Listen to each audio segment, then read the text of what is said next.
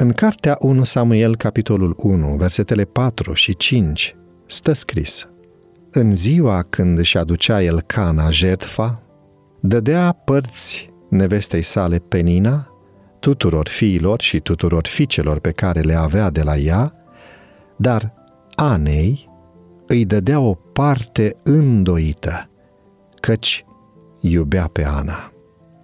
Dar Domnul o făcuse stearpă. În familie se petrec atâtea lucruri neînțelese pe moment, pentru ca mai târziu să se vadă calitatea și folosul acestora.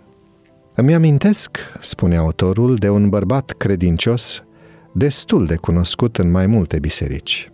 Avea o soție care, dincolo de modul ciudat în care se îmbrăca, avea un comportament care îi producea atâta suferință și aducea numai rușine și compasiune din partea celor din jur.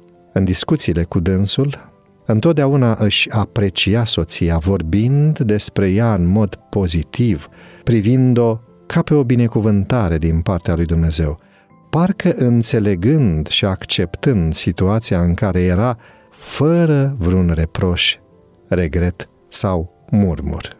Fiind tânăr, inițial crezusem că era neputincios în a-și gestiona situația, dar am înțeles în timp că știa foarte bine ce face, devenind un model de bunătate pentru mulți. Bunătatea trebuie dovedită nu doar pentru cei care o merită, ci dimpotrivă, pentru aceia care nu o merită și nici nu așteaptă. În Cartea Roman, capitolul doisprezece, cu versetul douăzeci, stă scris: dimpotrivă, dacă este foame vrăjmașului tău, dă-i să mănânce, dacă este sete, dă-i să bea, căci dacă vei face astfel, vei grămădi cărbune aprinși pe capul lui. Prin bunătate și răbdare, adevărata iubire este păstrată caldă în inimă și vor fi dezvoltate acele calități pe care cerul le aprobă. Bunătatea este o consecință a iubirii. Domnul, spune Biblia, mi se arată de departe. Te iubesc cu o iubire veșnică, de aceea îți păstrez bunătatea mea.